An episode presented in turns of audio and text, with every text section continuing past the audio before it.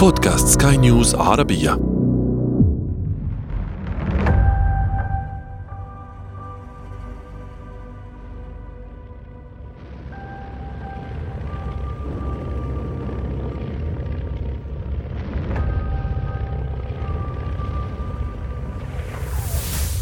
يسمى ب D-Day في بريطانيا و X-Day في ألمانيا و Jour J في فرنسا.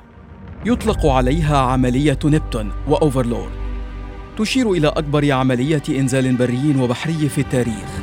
تمت بناء على أكبر عملية خداع عسكري منذ خدعة حصان طروادة. أهلا بكم. أنا عمرو جميل وأنتم تستمعون إلى بودكاست بداية الحكاية. بداية الحكاية.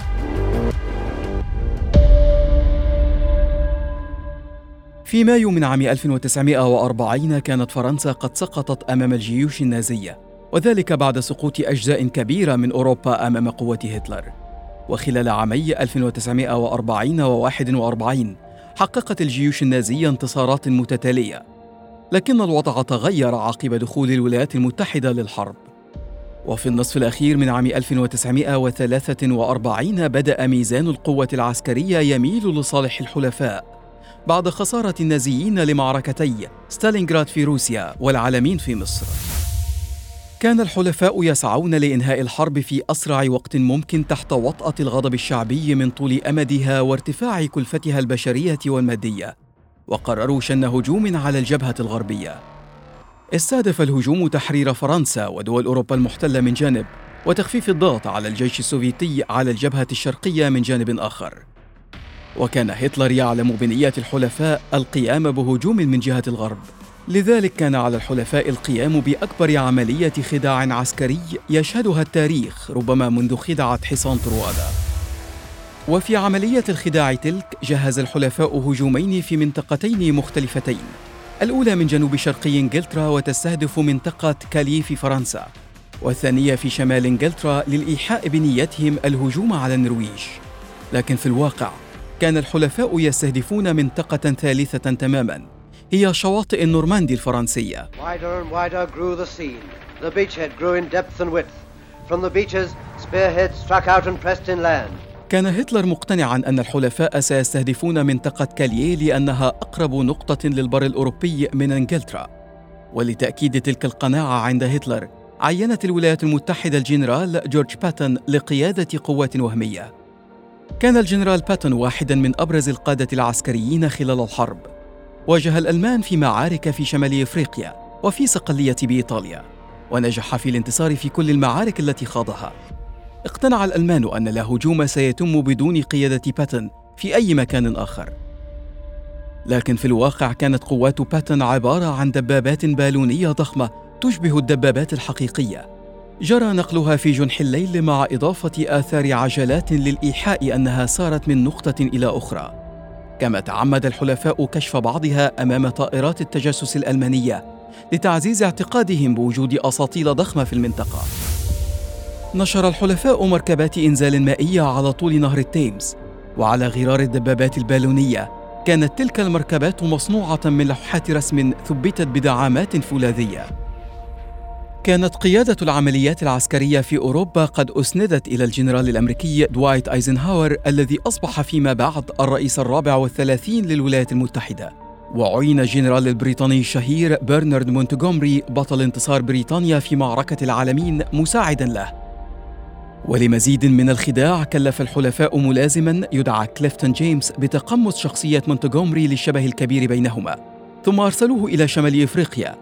ما جعل الألمان متأكدين من استحالة شن هجوم في أوروبا أثناء وجود مونتغومري في منطقة البحر المتوسط. نجح الحلفاء أيضا في اعتقال معظم الجواسيس الألمان في بريطانيا أو تحويلهم لعملاء مزدوجين لإبلاغ القيادات النازية بنية الحلفاء الهجوم على المواقع الوهمية. كما نجحوا في تفكيك شفرات الألمان واختراق مراسلاتهم حيث تأكدوا أن الخدعة قد انطلت على هتلر بالفعل. وفي السادسة والنصف صباحا من السادس من يونيو 1944 بدأ الحلفاء أكبر عملية غزو بحري في التاريخ بإنزال أكثر من 155 ألف جندي على امتداد 80 كيلومترا من شواطئ نورماندي. في عملية أطلق عليها أسماء عدة. سميت بعملية نبتون وكذلك أوفرلورد. أطلق عليها البريطانيون D-Day والفرنسيون Jour J. وفي ألمانيا عرف هذا اليوم ب X-Day. تألفت قوات الحلفاء من جنود من أربع عشرة دولة. كان على رأسها قوات أمريكية وبريطانية وفرنسية وكندية وبولندية. إلى جانب قوات من اليونان وأستراليا والتشيك وجنود من المغرب العربي. واجه الحلفاء نيرانا كثيفة من الدفاعات الألمانية المنتشرة على طول السواحل الفرنسية. وتكبدوا خسائر فادحة.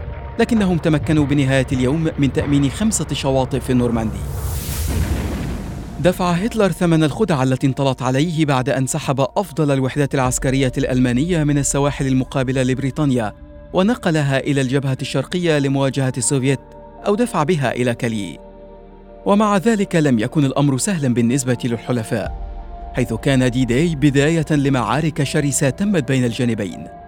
استخدم الحلفاء فيها 2500 سفينة إنزال حملت ثلاثة ملايين جندي. شارك معها 1100 سفينة حربية وثلاثة عشر ألف طائرة حربية ودبابات برية وبرمائية. ساهمت تلك القوات خلال الأشهر التالية في تحرير فرنسا بالكامل وعجلت بهزيمة ألمانيا وانهيار نظام أدولف هتلر. لا يزال المؤرخون يناقشون حتى اليوم سؤالا مهما. لماذا لم يشن الحلفاء الغربيون هجومهم على الساحل الأوروبي قبل يونيو من عام 44 كان الزعيم السوفيتي ستالين يضغط على حلفائه الغربيين ويناشدهم طوال أكثر من عام على فتح جبهة غربية ضد الجيوش النازية لتخفيف الضغط على الجيش السوفيتي في معاركه ضد الألمان. كان الجيش الأحمر يتعرض لخسائر فادحة في قواته خلال تلك المعارك، لكن الهجوم الغربي لم يأتي سوى بعد نحو عام ونصف من انتهاء معركة ستالينغراد الرهيبة، التي تعد أقسى وأعنف معركة في الحرب العالمية الثانية. حيث كان متوسط عمر الجنود فيها أقل من 24 ساعة. يقول بعض المؤرخين إن الحلفاء الغربيين لم يشنوا هجوم نورماندي إلا بعد أن أدركوا أن الجيش الأحمر السوفيتي بدأ يشق طريقه نحو ألمانيا بالفعل، ما يعني أنه كان سوف يتوج بإكليل غار النصر وحده، وهو ما لم يكن ليقبل به الغربيون. After four years, the commander of the Allied field forces stands on the soil of France. General Montgomery has said he didn't see any Atlantic wall, but he did see a wonderfully efficient system of concrete and steel defense posts. ومع أن الجيش الأحمر هو من دخل إلى برلين فعلا في مايو من عام 45 بعد أن هزم الرايخ النازي لكن الإنزال الغربي في النورماندي ثم زحف الجيوش الغربية نحو ألمانيا غير من المعادلة السياسية. انتهت الحرب وقد حررت فرنسا لتأخذ بعد ذلك مقعدها الدائم في مجلس الأمن الذي شكل لاحقا كإحدى القوى المنتصرة في الحرب. والأهم أن زحف القوات الغربية نحو ألمانيا سمح للولايات المتحدة بأن تتقاسم مع الاتحاد السوفيتي ألمانيا المدمرة لتبدأ بعدها حقبة جديدة تستحق أن تروى ولكن في حكاية أخرى.